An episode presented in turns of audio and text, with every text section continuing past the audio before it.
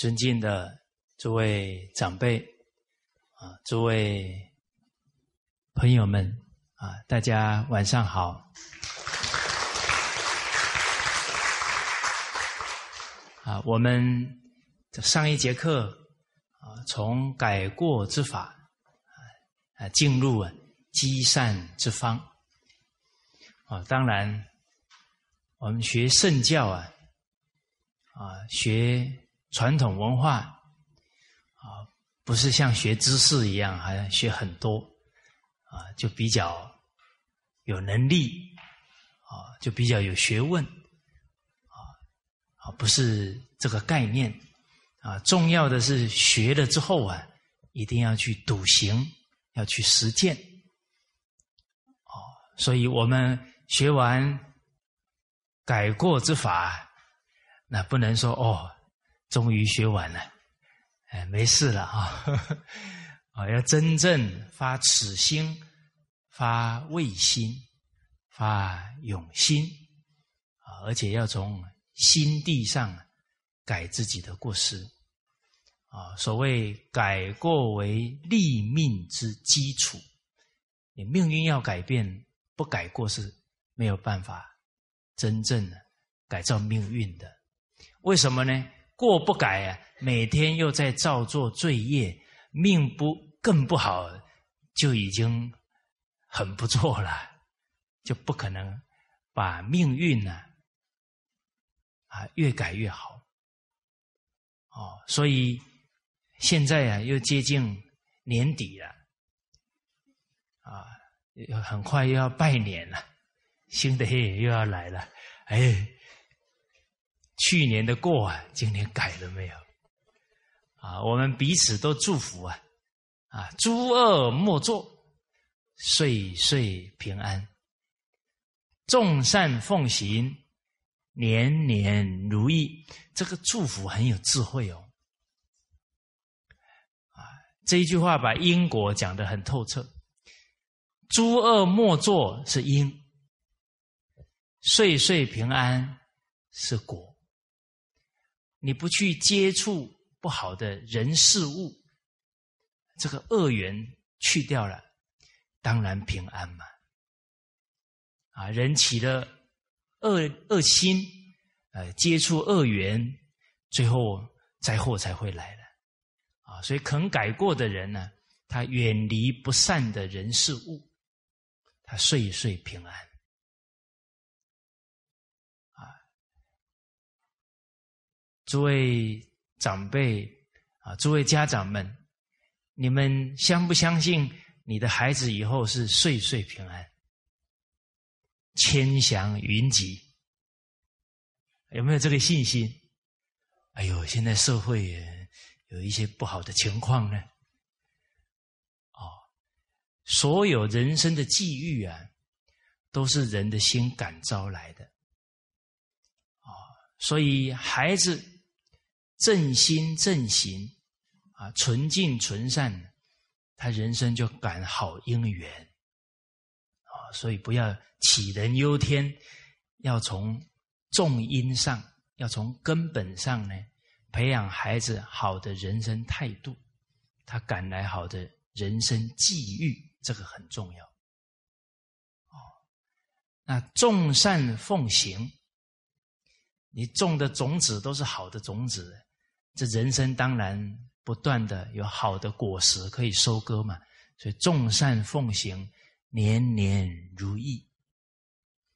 好，我们现在已经把岁岁平安的学问告一段落了，啊，那接着我们进一步来修年年如意。哎我讲的这么高兴，你们怎么一点反应都没有？啊，你们是入定了是吧？哦，其实我可以了解，啊，你们这个刚打完仗啊。啊，这一天从睁开眼睛，快快快快快，忙了一天呢，坐下来，这个魂还没有回来。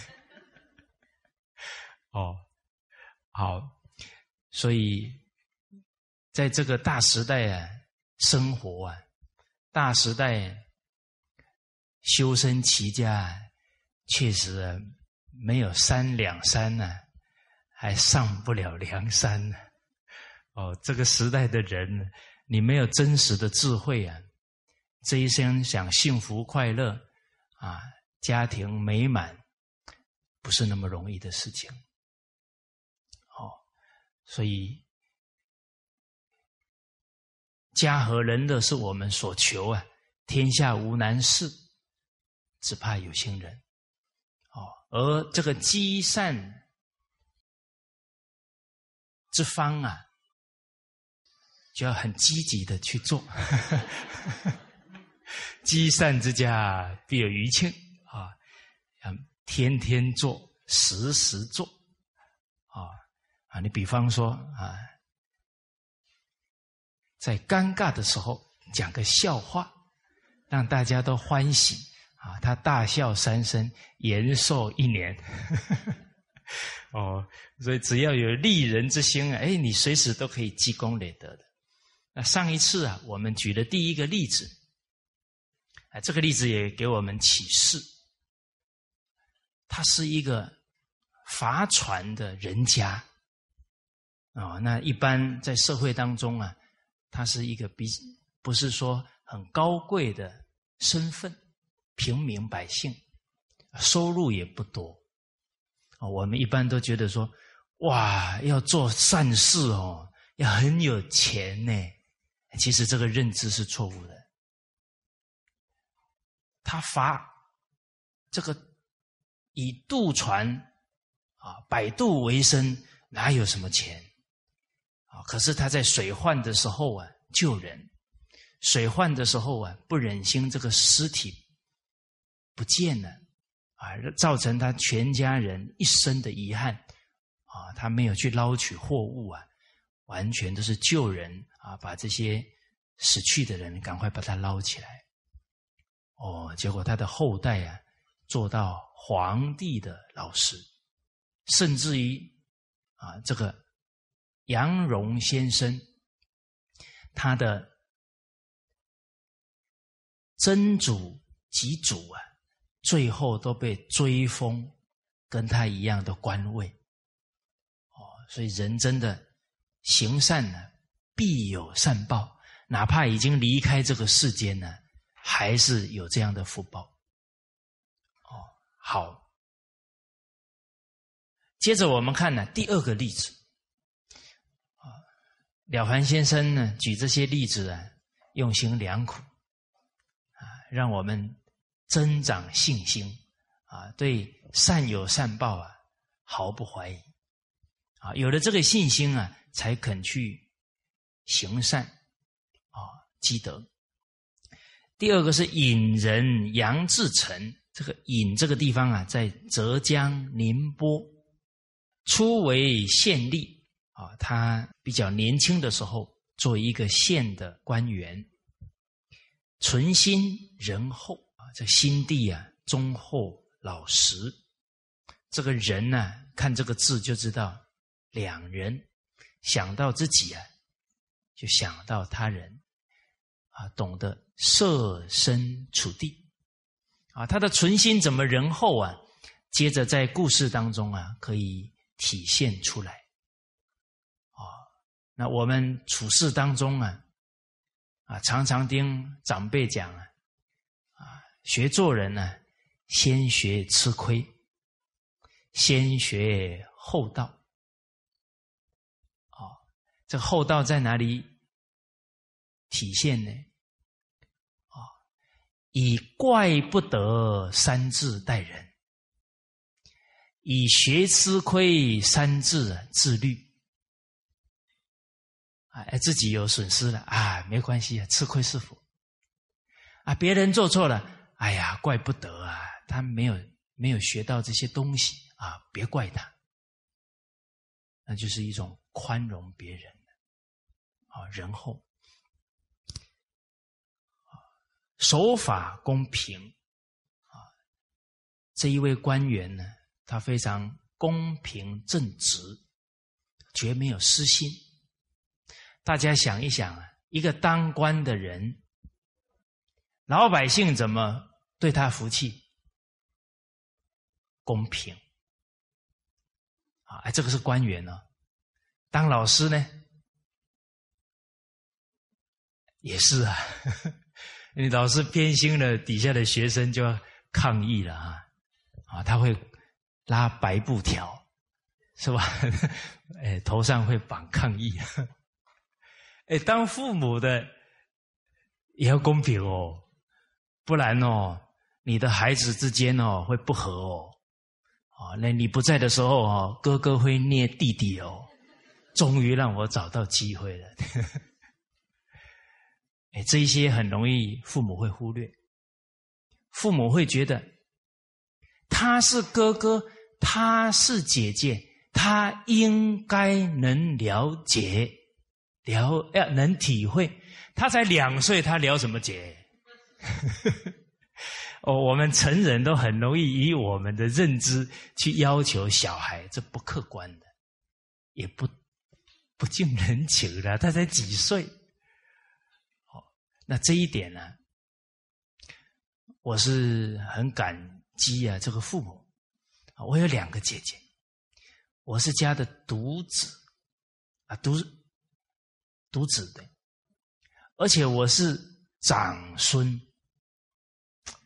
而且还是长曾孙，哇！你看这个在家族里面地位很高的，哦哎，分财产都分得到的，开玩笑。哦，真的哦，分财产的时候哈，我很佩服我爸爸。啊，这个老人呢，啊，就觉得好像，哎，给孩子留一点呢，自己心里比较欢喜。那孩子其实都不缺钱，就顺了父亲。哦，当时候啊，我父亲五个兄弟姐妹啊。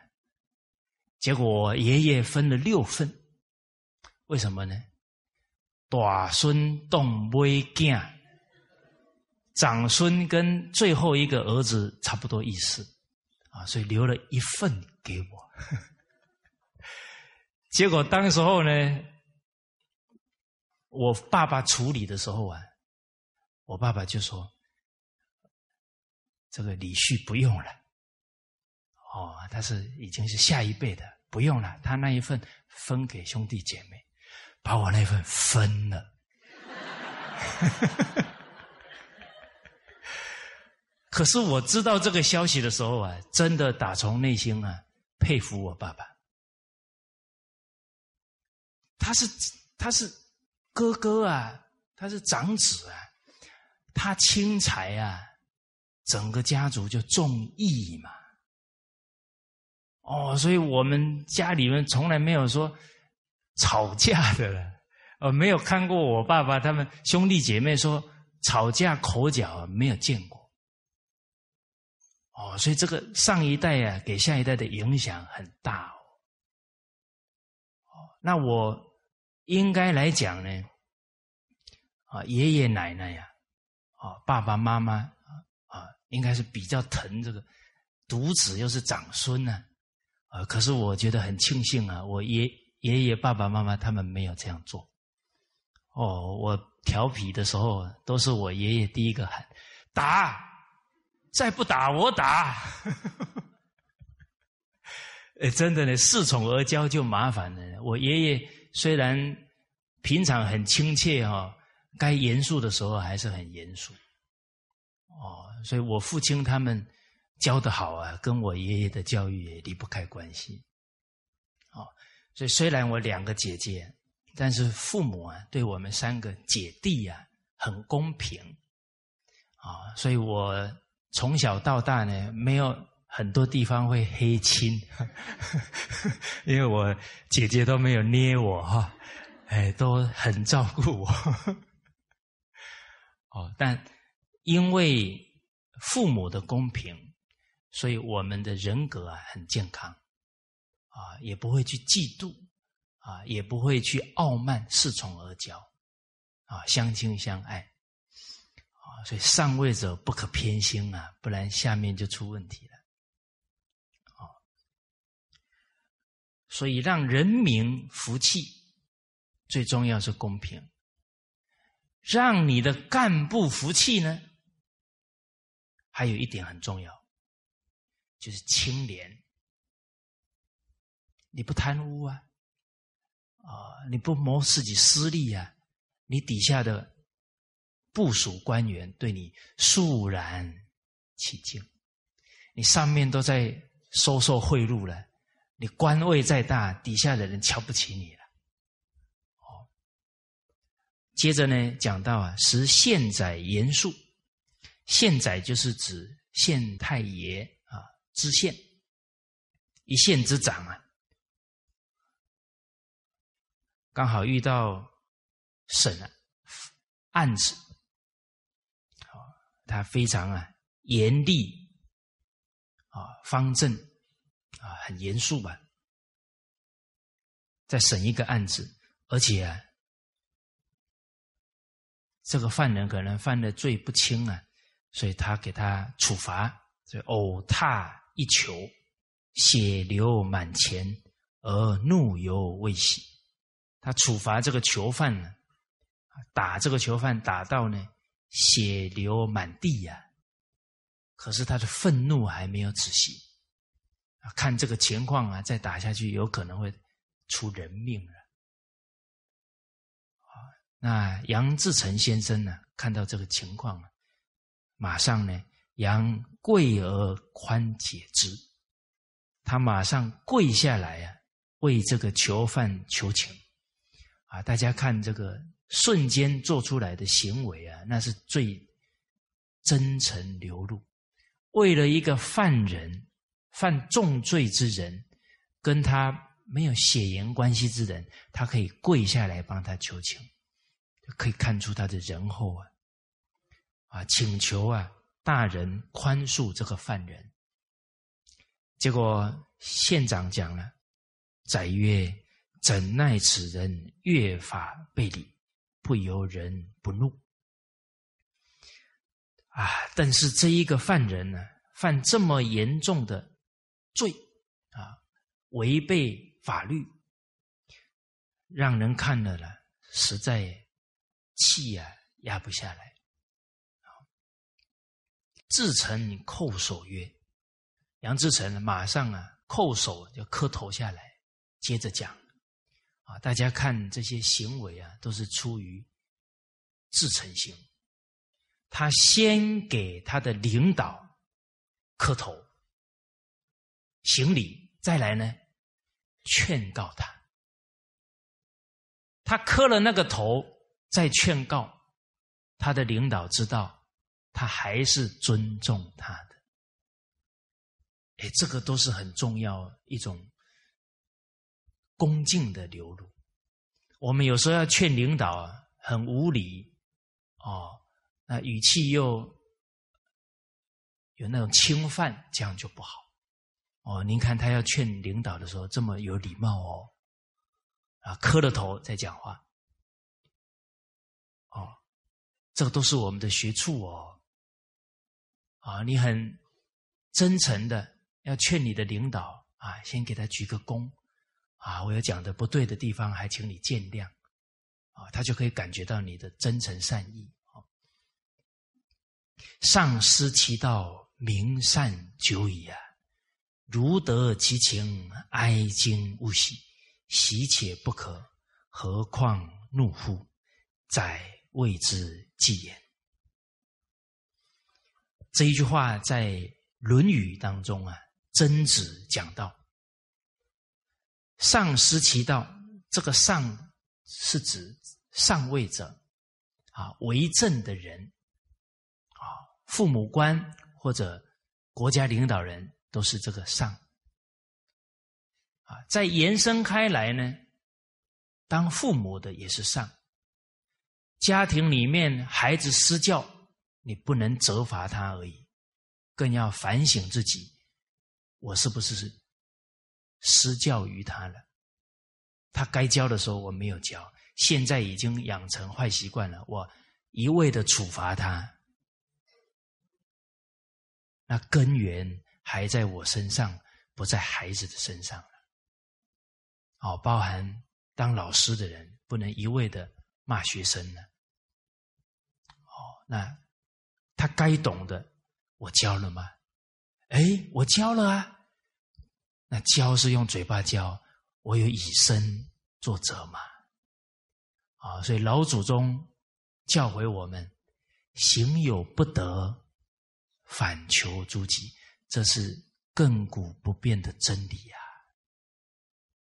哦，所以今天就好像大自然当中的一棵树，它的果子酸了，你不能去责怪果子啊，根源在哪？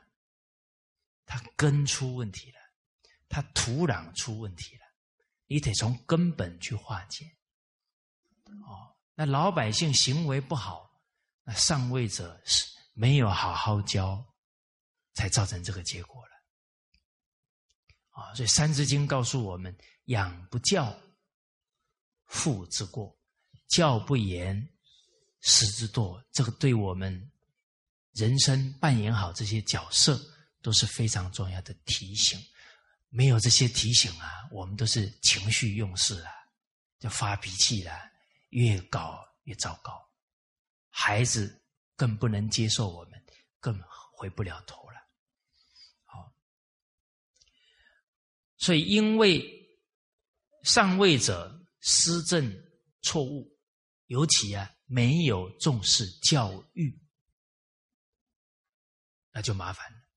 所以，建国军民，教学为先。大家有没有看过哪一个国家把教育摆在第一位？请问大家现在把什么摆第一位？钱呐！啊，把钱摆第一位，全国老百姓都看钱，这个社会会怎么样？见利忘义嘛。从心地上看，现在这些结果都不是偶然的。夫妻为什么离婚率那么高？忘义嘛，见利嘛。为什么父子可以争财产？见利忘义嘛。为什么朋友可以因为一些利益啊，多少年的交情就这样撕破脸了？是吧？为什么现在？这么多下属啊，卷款潜逃，哇！那个老板坐在那里都发呆了，一辈子的努力二三十年，就信任一个人，就这样毁掉了，情何以堪呐！哦，所以上失其道啊，不代表上面的人不努力哦，而是本末倒置哦哦。有一位官员呢，他职位很高，后来他退下来啊，晚年痛哭流涕。为什么？他说他在位的时候啊，把经济发展摆最重要，忽略了教育，结果二十年后社会很混乱，青少年犯罪率很高，他觉得有愧于老百姓。他在位的时候没有重视教育，现在恶果现前。哦，所以现在懂得把教育摆第一位的父母，你的家庭有福了，你的孩子有福了。你是企业主，你是团体的领导，你把教育摆第一位，你的团体的人，他的人生绝对不一样。他会明白道理，他不会随波逐流。那你这个领导人就功德无量了。哦，好，所以明善久矣啊，上位者不以身作则，上位者不以伦理道德教化老百姓，还以功利的话，那人心当然是涣散呐，人心当然是急功近利啦。不知道德法律啦，哦，不然现在黑心食品那么多，就是不不重视道德法律了嘛，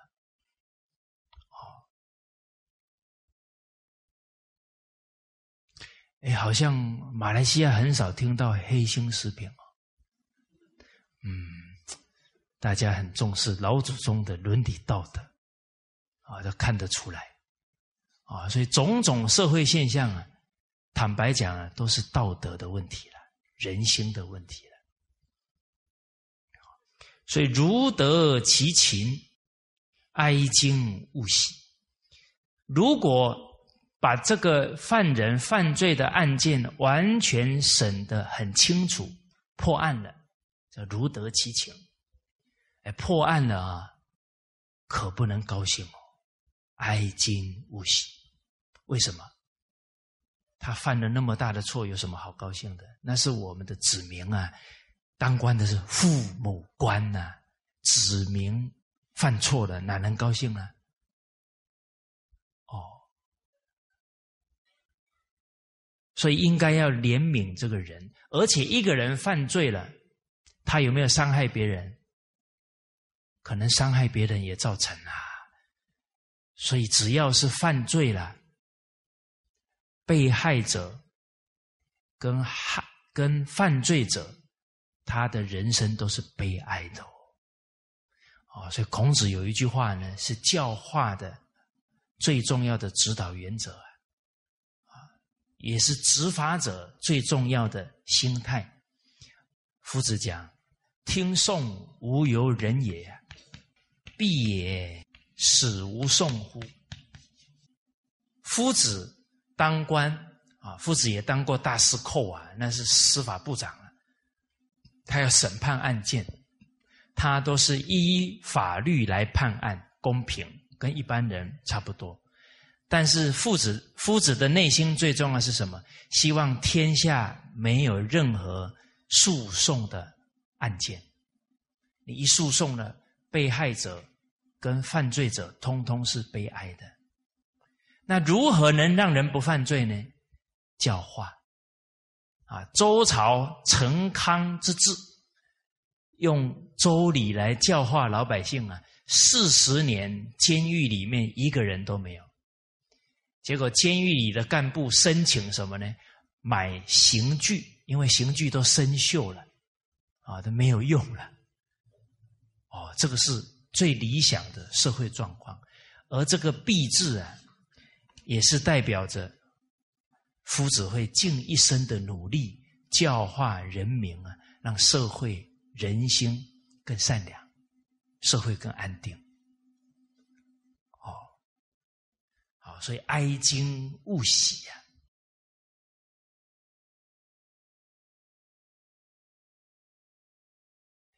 在台湾，呃，台湾现在已经那个地方已经改成新北市。啊，本来台北县呢，改成新北市，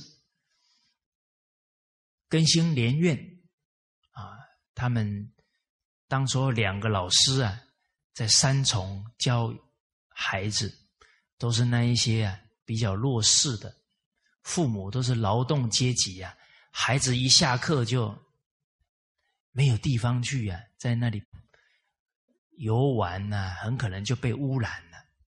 他把这些孩子。聚集起来给他们读经啊，教他们啊做功课啊。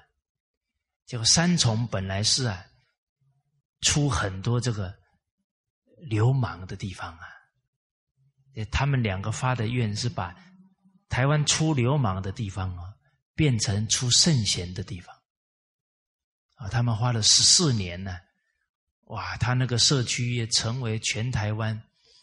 社区学校的样板，哎，社区怎么教化？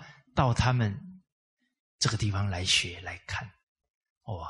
甚至于很多美国啊，很多国家从事这个所谓社会公益的那些科系啊的教授，都带着学生到他们社区来学习。哦，我他们所做啊，夫子会非常欢喜。首先呢，他们也是速修啊，哦，他们没有定说呢一个小时要多少钱，哦，肯来学习的他们都收啊，啊，再来就是真正教化了，让当地啊这个转恶为善啊，从出流氓的地方变成出圣贤的地方，这是宏愿呢。那要怜悯啊，不可以高兴。好，那高兴尚且不可啊，怎么可以发怒呢？好，所以当我们遇到一些我们听了让我们很不平的事情，我们应该怎么来面对？怎么调整自己的心态？啊，第一个，可恶之人必有可怜之处。他做出这么可恶的行为，都是失教了。身为中华儿女，有五千年高度的智慧，没有学到，现在却堕落成这个样子，所以值得怜悯。不要跟这样的人生气，这是慈悲。智慧在哪里？理智在哪？不要骂了，自己做榜样，是吧？我们在那里气得半死，这个人的行为这么不好啊！我们是榜样了吗？把生气的时间省起来，做好自己，成为榜样。大家看了，把他的本善的心唤醒，不是更有意义吗？是吧？在那里生气，气了。气死自己没人替，哎，你伤了自己的身心，再来，你在那里生气哦，所有听你的话的人，通通跟着你生气，通通跟着你指责，通通跟着你堕落。哦，你假如那个时候啊，我们别气了，现在社会缺乏榜样啊，我们做出来感动他们。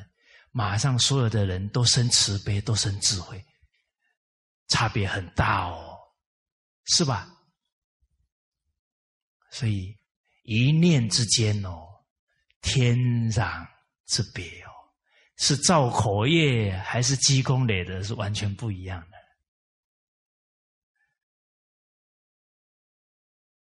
而大家看呢，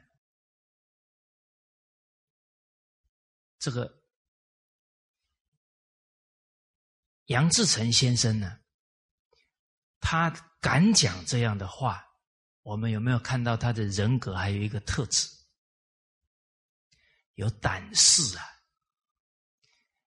这上司这么生气，他敢直言呢？那没有勇气敢吗？请问大家，你上司很生气，气的不对，你正直跟他谏言过的，请举手。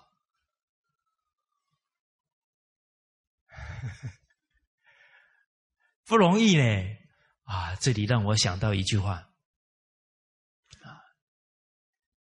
仁者必有勇，勇者不必有仁。一个真正仁慈的人，他一定有勇气，在该承担的时候，他不会怕，他直下承担。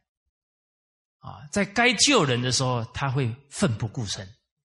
这仁者必有勇。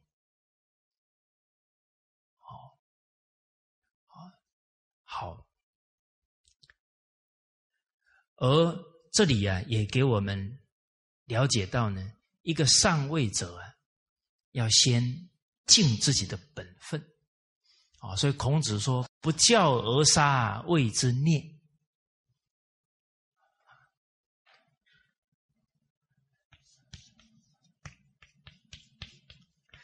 我好像念这几句话，你们好像都第一次听哦。哎，我们第二次学《了凡四训》，这些话应该之前有讲过吧？啊，有，我肯定，但是没有二十一次。哎，科学家说二十一次才记住嘛。不教而杀，我们看这个圣人多么通达人情啊！你根本没有教他，你就杀他，你就处罚他，这个是暴虐啊，无道啊！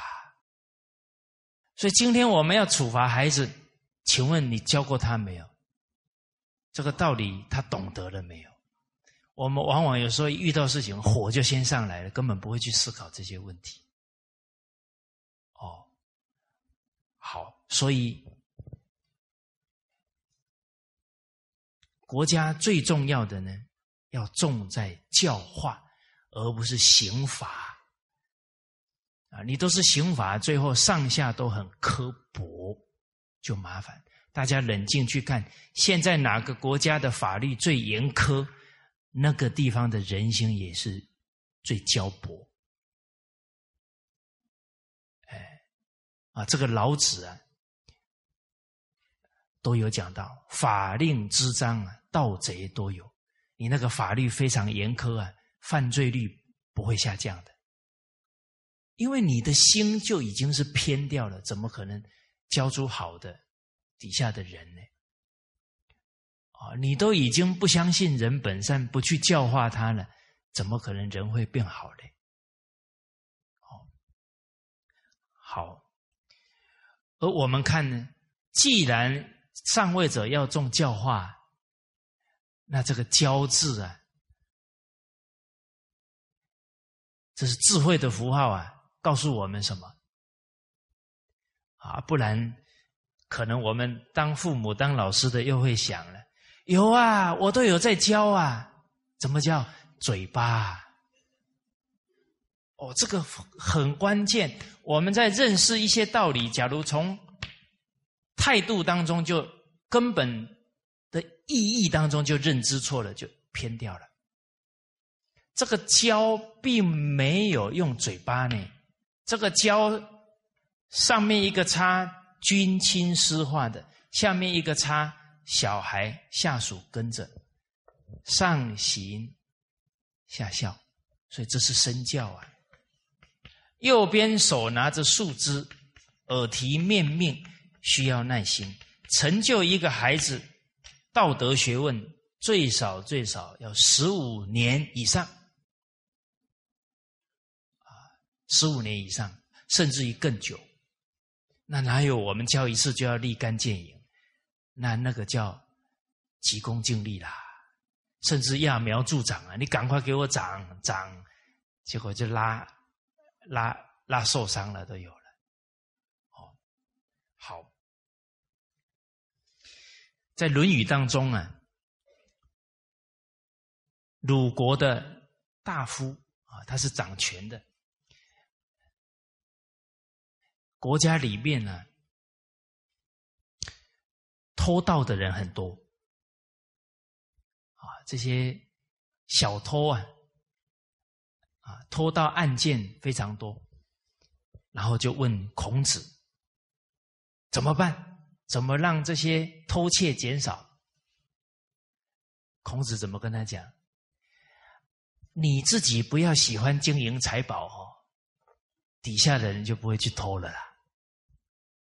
他上位者都很贪婪啊，上行下效，所以这一句话就点出来，教化最重要是什么？以身作则啊，不然你自己很贪，他定了一大堆法律要去要求人民，那达不到效果的。好，这是一个刑狱人员呢，啊，他的。仁慈心。接着我们看他的行持啊，又说到呢，家甚贫，他家里很贫穷，愧为一无所取，看出一个人的廉洁跟气节。他家里虽然很贫穷啊，有人念他的恩，要送他东西呀，他丝毫不取。欲求人乏粮，则多方以济之。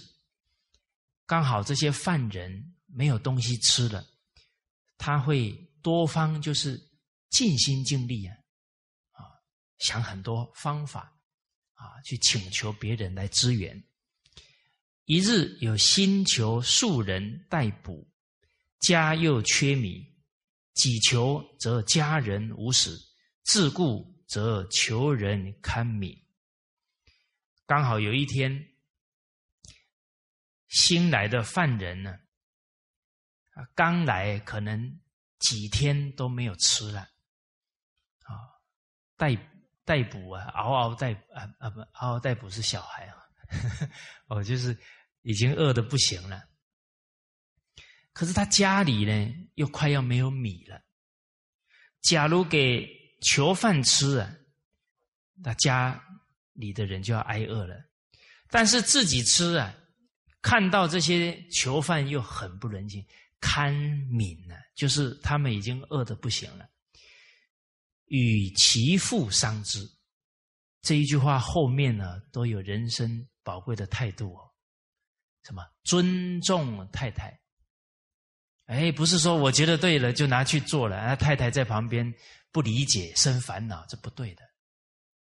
啊，对，尊重他太太，与其父伤之。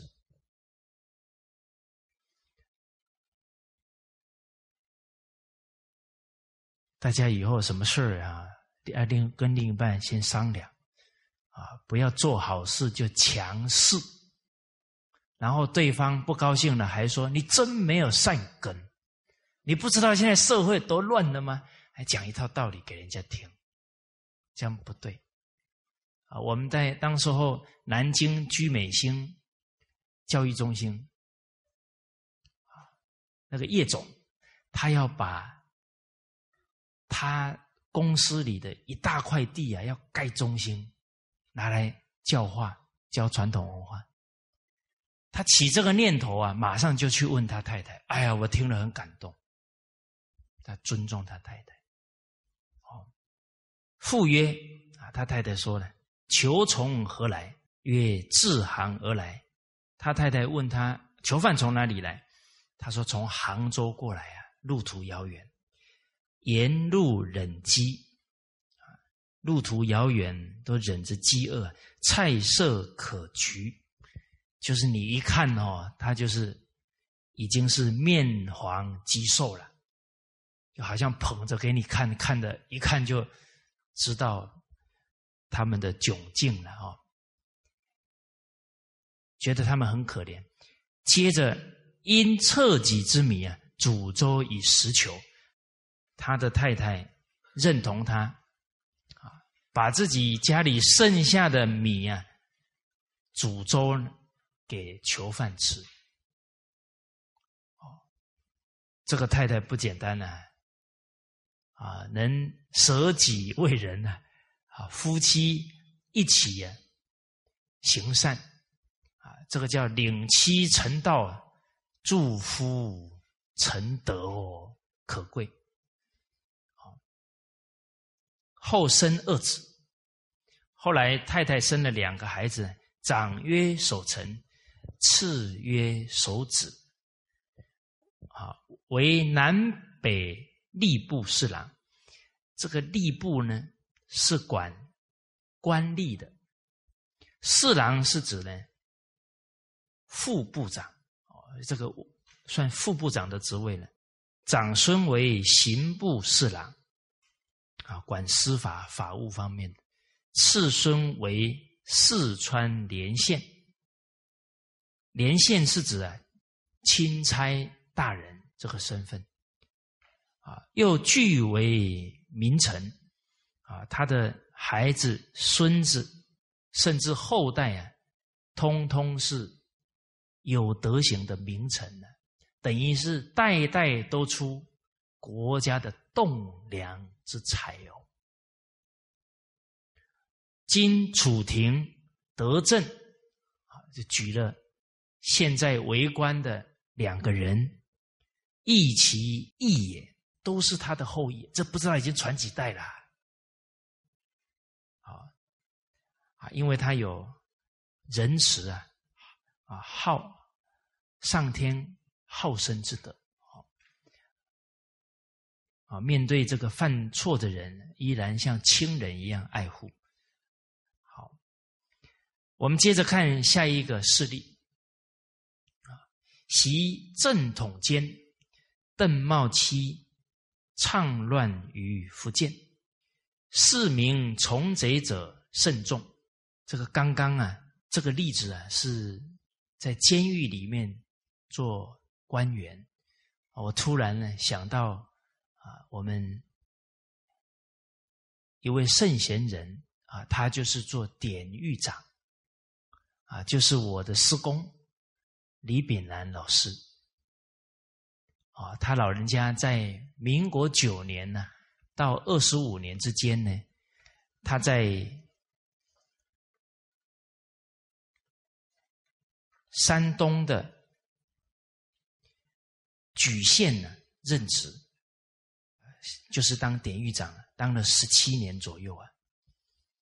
哇，那他当典狱长啊，真的是很仁慈啊，把老旧的房监狱房舍呢，都把它修整完善啊，让囚犯能住得安心啊，而且对他们的饮食啊、啊穿的衣服、盖的被子啊、啊甚至于啊他们这些剃发啊、啊书信啊。跟家里的这些书信，包含家里人来的这些接见探望啊，哦啊，他们的运动啊、疾病啊、死亡这些事情，都非常的体恤关怀，啊，都有定出很好的规定，而且啊，教化的工作做得特别扎实，每天每周啊两次集合大家啊来。教诲他们，哦，这些犯人也很有福报哦，能听李炳南老师教诲呢，可能开悟的我看也不少。哎，而个别教诲啊也有啊，看到哪些人特殊情况呢，还很有耐性，个别教诲，而且每一天有一次啊善书的宣讲。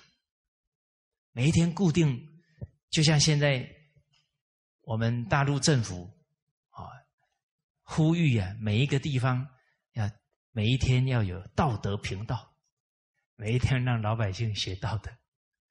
哦，在监狱里面每天都可以听经典善书讲解呢，我还命比我还好呢。而且在。寓所当中啊，还设有图书部，还有雅乐部，我还可以听古乐呢。啊，然后陶冶囚犯的性情，让他们转化略习，而且呢，施工啊医术高明，还帮囚犯治病。而且，假如有毫无依靠的囚犯。病故了，他还为他办丧事，把他的后事办好，啊，确实是都是视如自己的亲人一样，啊，所以所有的囚犯跟监狱里面的官员呢，没有不受到他感动的，而且他在任十七年呢，从来没有人越狱。而且有一次春节呢，他让所有的囚犯全部回家团圆三天。囚犯三天之后全部返监，一个都不少。哎呀，我们觉得这个故事好像是在那个唐太宗那时候发生，其实我们的施工就做到了。哦。所以我们听了是为之动容啊！所以真正要教化好老百姓，哪怕是犯罪的人都能教育好。最重要是什么？主事的人、上位者的要有德行啊，要有爱心啊，才行了。哦，好，好，接着再看下一个故事哈。啊，习正统间。邓茂期倡乱于福建，市民从贼者甚众。正统年间呢，是明英宗时候。邓茂期这个人呢，他作乱啊，起兵啊，在福建。市民呢，市是指读书人，民是老百姓，跟着他一起起来啊。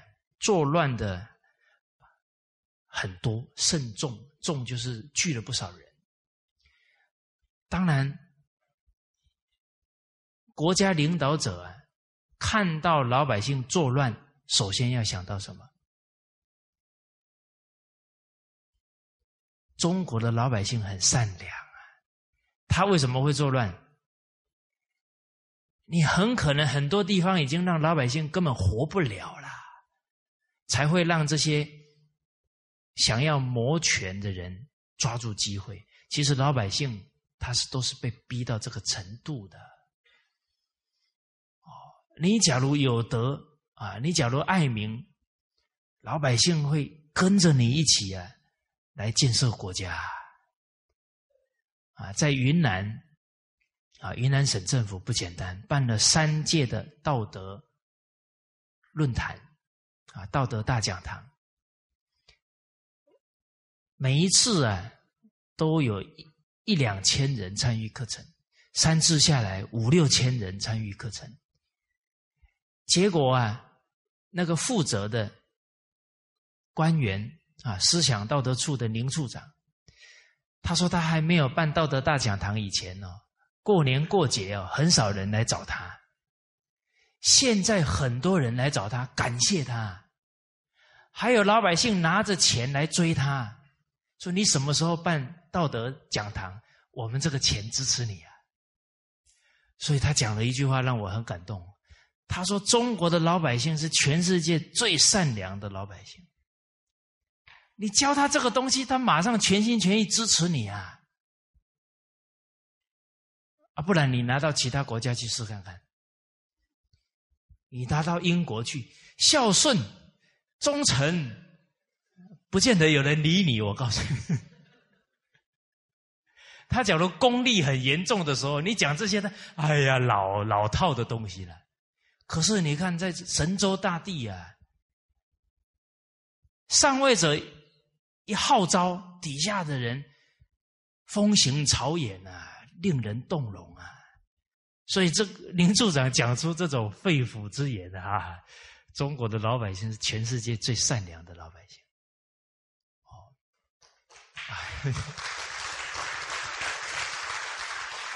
好的，我们看到我们祖国大陆这个文化复兴呢，啊，这么兴旺啊！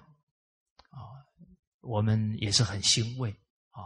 那当然，啊，为善不落人后 啊！我们中华儿女啊，也一起来，一起来带头！所以遇到百姓作乱，上位者首先要先反省自己，不然决定解决不了问题啊！唯有反省啊，才能化解家庭、社会、团体、国家的问题。结果朝廷起银县张都县凯南征，朝廷启用银县的张凯都县，都县之官名就是都御史啊，他带兵啊来平乱，以计擒贼啊，先谋划好再来啊平抚这个乱世，后为布政使谢都事。后来有派一位布政司谢都事啊，搜杀东路贼党，啊，让他来搜查呢，捕捉这一些东路的贼党。谢求贼中党负撤己，凡不负贼者，密授以白布小旗。这个谢都事呢？他恐怕滥杀无辜，他先用方法呢了解到这些叛乱的人，然后把它编成了名册。凡是啊，在这名册以外的老百姓都是无辜的人呢，他就啊秘密的啊都给这些家庭啊。一只小白旗，啊，然后跟他们约定好，啊，哪一天是要抓这些叛乱的人，啊，那一天你们赶紧把这个小旗啊插在门口，啊，插旗门首，啊，代表这些都是清白的人家。借军兵无妄杀，全活万人，而且啊，还事先告诫他的士兵不可滥杀无辜。哦，结果因为他这个措施啊，没有滥杀无辜啊，很可能救活了上万的人命。不然你兵荒马乱，很可能会殃及无辜的人。后谢之子谦，啊，谢都氏的儿子谢谦中状元，啊，就是进士考试第一名了，而且最后是为宰辅，就是做到宰相。孙丕负重探花，他的孙子谢丕考上探花呢。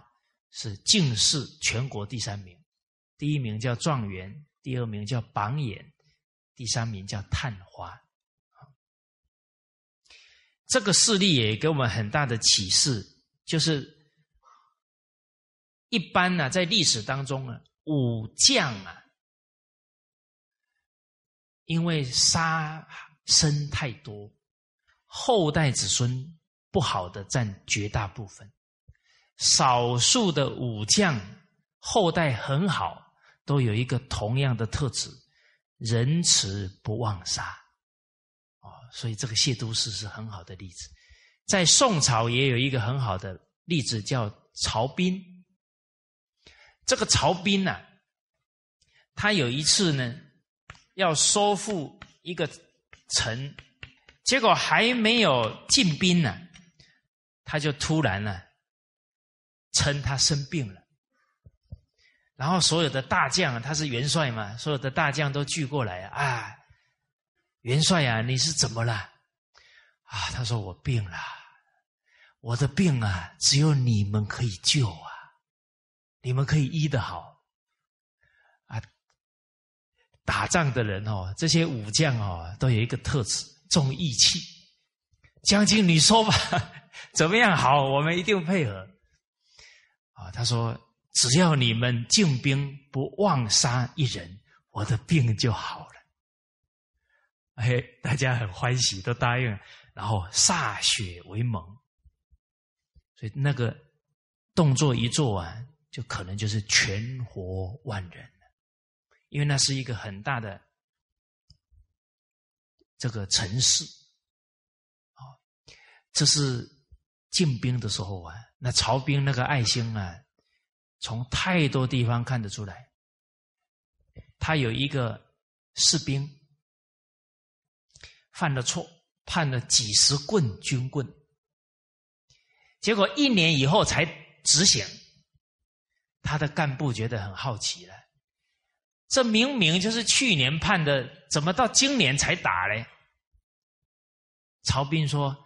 去年他刚娶太太，假如那个时候我打他呢？他们家的人突然有人会说，就是娶了这个扫把星啊，才会这么倒霉。那这一个太太一辈子可能在这个家庭里面就很苦了，没有好日子过。哦，我我们听了真的是肃然起敬啊！体恤一个士兵呢，他是元帅呢。体恤一个士兵到这么细腻的地方，而且他是亲亲而人民，人民而爱物啊，爱护生命到什么程度？冬天绝对不修房子，因为他一修房子啊，房子是土盖的，土里面有虫冬眠。你一盖房子呢，那天气那么冷，这些生命全部都被冻死。所以体恤到所有的生命啊，难怪他重视武将啊，后代这么好，他的孙女做到皇后啊，哦，这个都是历史当中啊仁慈的善报。好，可能讲了两个做官的啊，啊，都是做官的才好做善呢。哎，接着了凡先生又讲了一个平民百姓给我们听。啊，莆田林氏，先是有老母好善，常作粉团诗人，求取给予之，无俊色。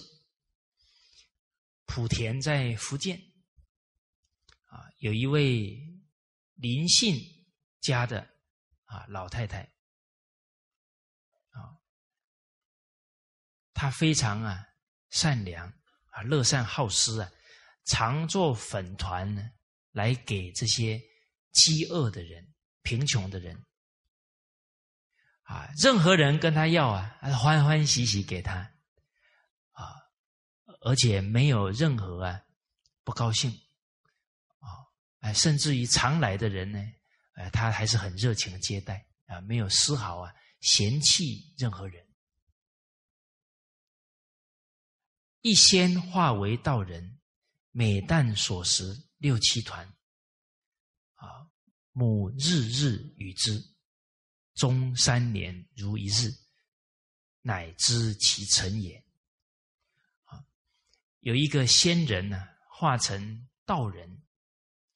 然后每一天早晨呢，都去给他要六七个粉团，啊，啊，他每一天都给他吃了多久呢？三年。我们想呢，做一天善事不难呢，坚持做三年难不难？哦，所以叫发心容易啊，恒心难。大家有没有在做善哦？结果有一个人常常来来来到最后，你你有点生气了啊！注意哦，那可能是仙人化为 来考验你了。你给他考试过关，哦，所以你那些哦最惹你生气的人，很可能都不是普通人哦，是上天派来看看你是搞真的还搞假的哦。你真正有耐心、有真心哦，你考试过关了啊，你福慧双修啊，包含你后代子孙就有福报了啊。结果他这样欢欢喜喜给了他三年，这个道人呢感受到啊，这个人是至诚的善心啊，而且我们看到呢。一直给他要，他都欢欢喜喜给，那是修养啊！施恩不求报啊，与人不追悔啊，给的人决定没有后悔。哦，大家有没有经验呢？给出去哦，突然有点舍不得，哎，那舍不得都还是有，还是有贪贪呢，就不不够空。慷慨了，好，哦，所以这个都在境界当中啊，看自己的修养。为什么施恩不求报？那是我们应该尽的道义啊！你求报就变什么利害关系了，又不是交易了。好，施恩不求报哦，但是受恩要莫忘哦。哎，滴水之恩。当思涌泉相报，这才是做人的道理。结果这个仙人告诉他呢：“因谓之曰：啊，吾食汝三年粉团，何以报主？啊，我吃了你三年的粉团呢，啊，不知如何来回报啊？府后有一地葬之，子孙官爵有一身麻子之数。”这个道人说到呢，啊，你的家宅后面呢，有一个地方，啊，你死后啊，葬在那里，你的子孙当官的呢，会多到什么程度呢？有一身芝麻这么多，哇，这个不好数了，那当然啊，大家看了这一段呢，不要明天就去找地了啊。那个，这个是舍本逐末哈。找地是因缘，根是什么？根本是什么？做三年粉团诗人，没有丝毫的建设哦。这看故事要看门道啊，不能看到枝末上去了，那就白忙一场了。啊，所以林则徐先生讲了十无义啊，句句都是精辟之理啊。父母不孝，奉神无益啊。你就拜再多的神，神也不保佑你。哪个神不教孝顺啊？兄弟不和，交友无益。连兄弟你都不友爱了，交一大堆朋友，全部都是利害关系、酒肉朋友。那假的，不是真的。存心不善，风水无益。心地不善良，良啊，龙穴被你拿去了，都变老鼠洞，那风水马上就破掉了。好，后面七条。自己去找，上网去查，哎，哦，不然我们这个进度啊，怕不能。哎，学问是要主动的，不能被动。啊，五千年来，任何学问有大成就的，都是主动学习，不是靠别人的。哦，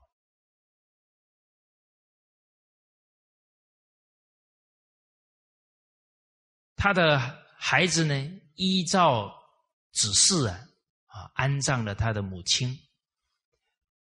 结果呢，第一代啊，出世即有九人登第，九个人考上进士啊，不得了！大家冷静去看呢，一个家族里出一个进士哦，那个照片都要挂在他们家族上呢，那个祖堂都挂上去呢，家族的光荣。他一代人就出九个，啊而且呢，代代都非常多有成就当官的。这个簪缨呢，簪是整束头发的，缨是帽带，所以簪缨就是指官帽，戴官帽啊，非常多的当官的后代。所以福建有一句话讲啊。叫无灵不开榜，只要是开榜了，上面一定有林氏的后代。这一件事情啊，是明朝的事情啊。到了民国时期啊，啊，就清清末明初那个时候啊，都是这样啊，甚至民国时期啊。师长有一阵子住在福建建瓯啊，很多当官的还是他林家的后代啊，所以师长有印证呢。几百年之后，他的后代这个一身麻子哦，太多了，到现在还没有，还是他很多子孙在当官。好，那大家这个故事听完了啊，不要回去开始做粉团 啊。也可以啦，诶，可以做粉团，也可以随你的因缘，只要时时念念为人想就对了。好，我们看下一个故事啊。冯卓安太史之父，为义降生，隆冬早起复学，入狱一人，倒卧雪中。门之半枪矣。冯卓安他当到太守，哦，也是很大的官。他的父亲呢，在县学啊，县里面官办学校，他是秀才啊，国家出钱呢，让他们读书。啊，让让他们就是全心全意用功读书啊，不要有生活上的顾虑啊。以前的国家是这么栽培人才。隆冬早起复学啊，他很早啊起床，刚好是寒冷的冬天啊，赶着去上学。突然在路上啊遇到一个人，倒在雪地上，那雪地。都是非常冷的，那个人早就已经昏死过去了。结果摸摸他，已经啊都冻僵了。他当下呢，遂解几棉球衣之，他马上把自己的棉衣呀脱下来，啊，让这个人呢穿上。大家要了解这些每一个动作啊，都是完全没有自己。这隆冬呢，他自己也冷的要死啊，他那一件脱起来，肯定冻得半死啊。那都是舍己为人，所以从这每一个动作就看出来，这一个动作啊，就是无量无边的功德。为为什么真心？他你不能用数量去算它。且扶归救书，而且还把他扶回家里呀，啊，把他救醒，相信也喝了不少姜汤，哦，暖他的身体。梦神告之曰：“汝救人一命，出自诚心，吾遣韩其为孺子，即身着安，遂明起。”当天晚上梦到神呢，告诉他说：“你救人一条命啊，是出自于至诚心。其实大家看，救一个人一命啊，他假如是一个家庭的栋梁，他又有几个小孩，那不止救一条命哦。而且你救了他，他全家人就不用悲痛呢。哦，所以常常这么想。”我们会去爱人，因为我们伤害一个人，可能就伤了他亲朋好友的心哦。哦，你爱一个人，他所有的亲朋好友都欢喜哦。所以他这一个至诚心啊，感动上天，所以啊，送了一个，他这个是明朝啊，送了一个宋朝的明宰相韩琦啊。来做他的孩子，啊！结果后来他他成家以后啊，生了孩儿子，就叫冯齐啊，字卓安。这古代这种事很多啊！啊，我们之前有跟大家分享，有一个老人家姓王。看到这些古圣先贤的经书啊，啊，那个坏掉了纸掉在地上啊，他很不忍心啊，把这些字纸拿回家，用香汤洗一洗，把它恭恭敬敬焚化掉，不愿意看到这些字纸啊，这些经典的字纸被人家这样踩呀，哇，做梦梦到孔子摸他的背呀。哎呀，你这么尊重圣贤教诲啊，难得难得啊！我派曾子来做你的儿子啊，所以他生下来啊，孩子叫王真啊，也是宋朝的名相啊，非常有修养。哦，诸位家长开悟了没有？哎，你们好好行善哦，会做梦梦到。神告诉你，你帮人出自诚心，我遣，哎，看七十二贤，哪一个圣贤来做你的孩子？哦，你的孩子以后就是弘扬中华文化的栋梁。告诉大家，中华文化要复兴啊，最少也要三到五代人锲而不舍。哦，所以你们已经成家了。要生就生圣贤，不然就别找麻烦。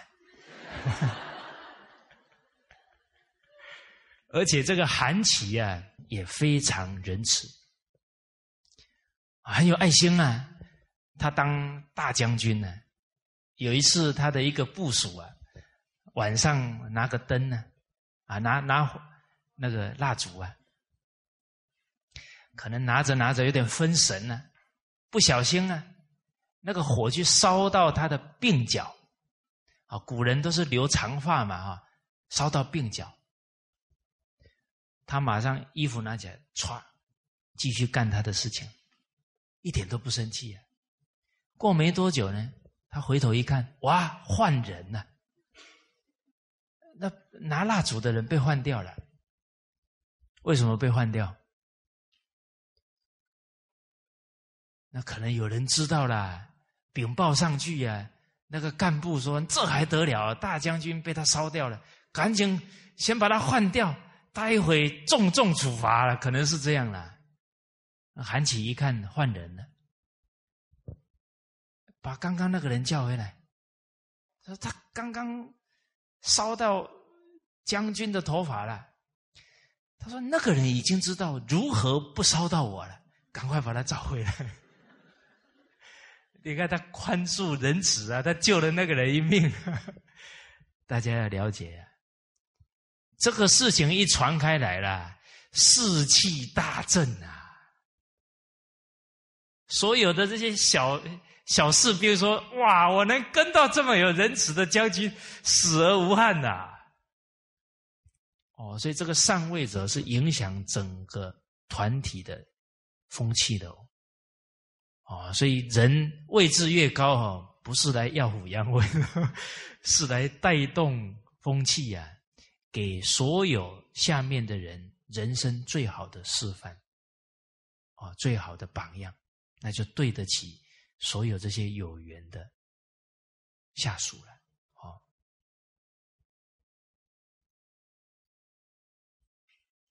啊，那这个。这几个故事啊，就让我们感觉到呢，救人于急难当中功德大啊！人家饥饿了，人家冻死，冻得快死了，都有生命危险啊！所以佛家有说，救人一命胜造七级浮屠。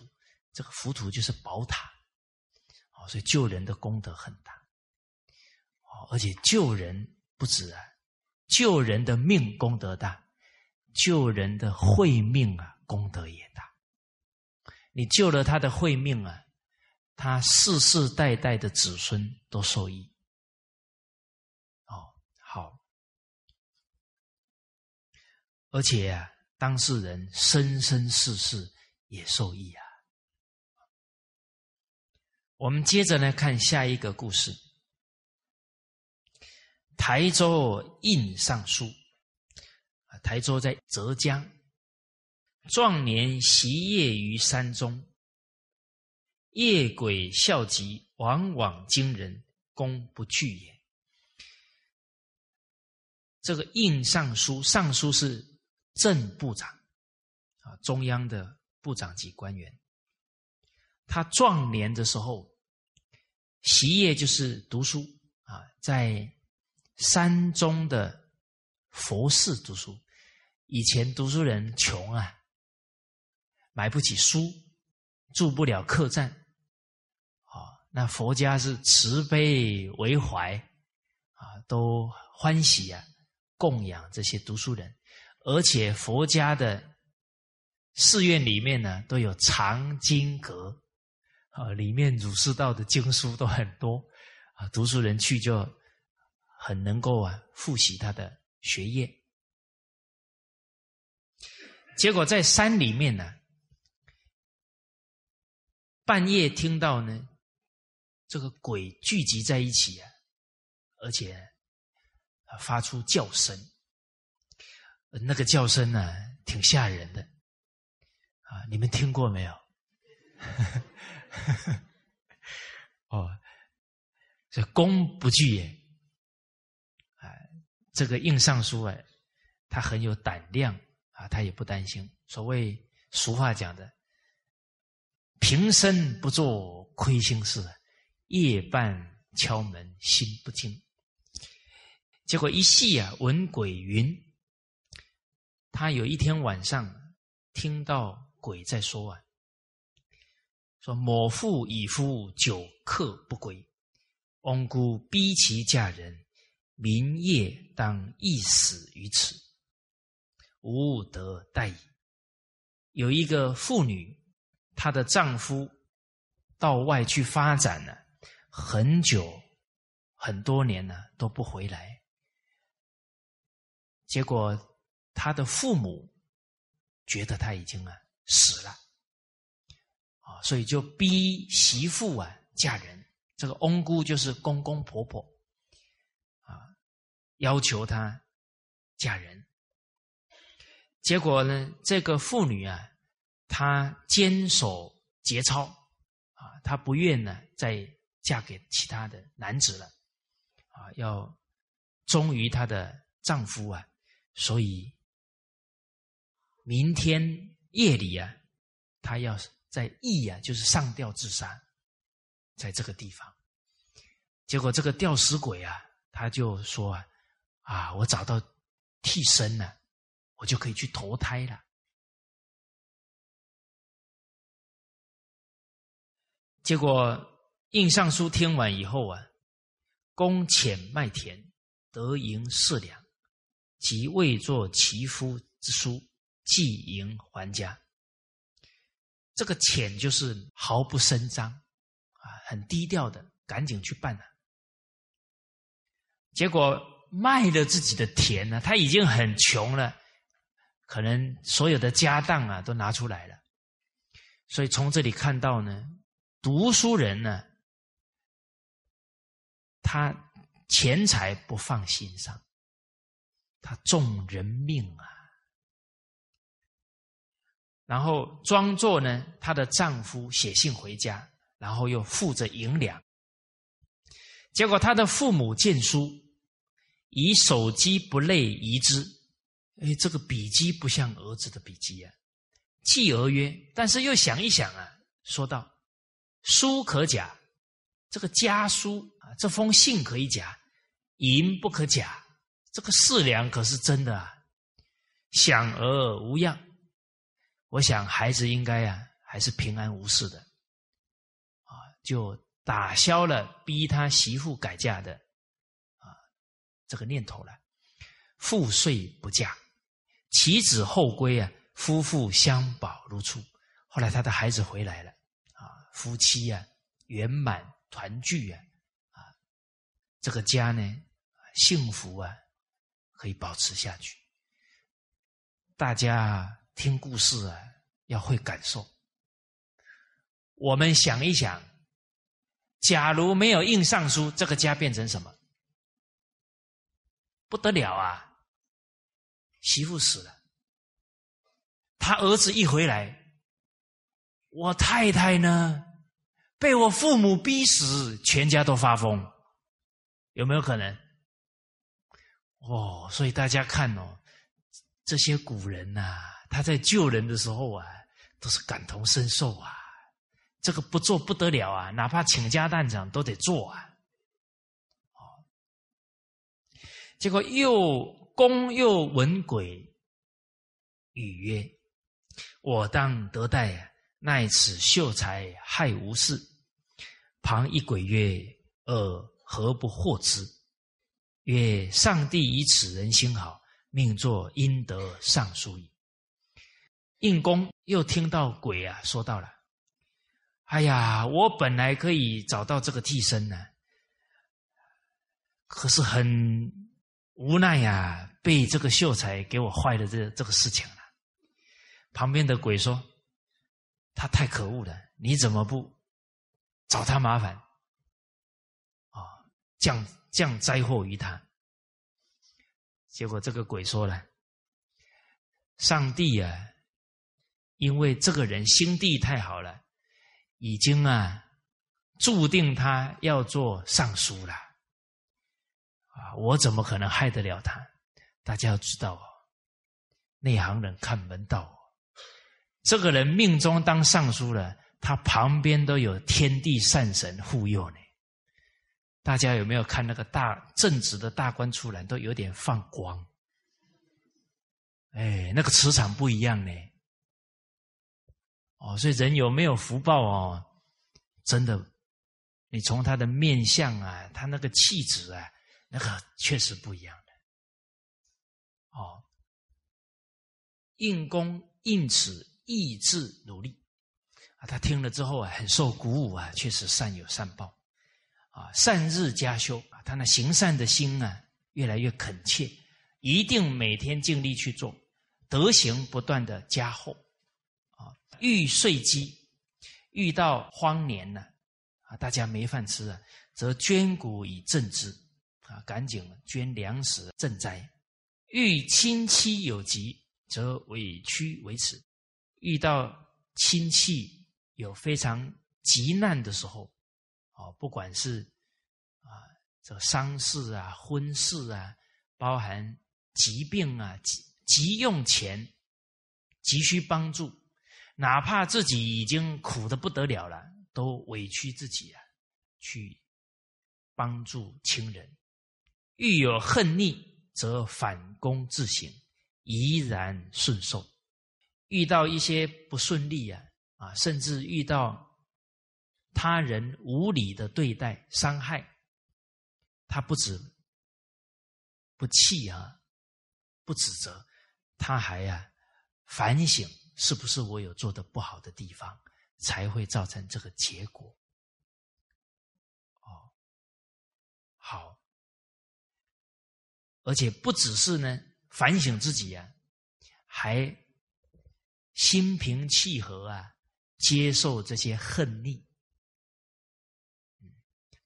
大家读完这一句了，我们能不能效法？哎，他对我很过分呢，他太过分了。告诉大家，视之无过咎而横批恶名者，子孙往往作法。Do you remember？啊，记不记得？哎，这句话你悟透了啊！你从此人人是好人，事事是好事。所以人要自在解脱啊，不用多一句就够了。这一句入你的心，时时保持，时时提起来，你的太平日子就到了。你没有犯错，这个人侮辱你，好事还是坏事？他给你送福报来了呢，子孙。往往做发呢，你真明白了哦。以后有人骂人呢，你会笑着跟他说：“谢谢，谢谢，谢谢。”以后那个人就不骂你了。然后他会说：“天底下还有这种人，原来是学了凡四训。”那你要大功德，人家跟着你学，你功德无量。哦，他说：“怡然顺受啊，子孙登科第者，今累累也。”这个都是给他的儿子做证明啊！这个人离你已经一百多年多久了？他的后代都传到第几代了？现在当官的还累累，就是很多啊！啊，那这个故事是救人之急呀，又全人节操，又爱护整个家族所赶来好的福报。好，那今天啊。课程呢，就跟大家交流到这里。好，谢谢大家啊！祝大家今天梦到 吉祥的事情哈。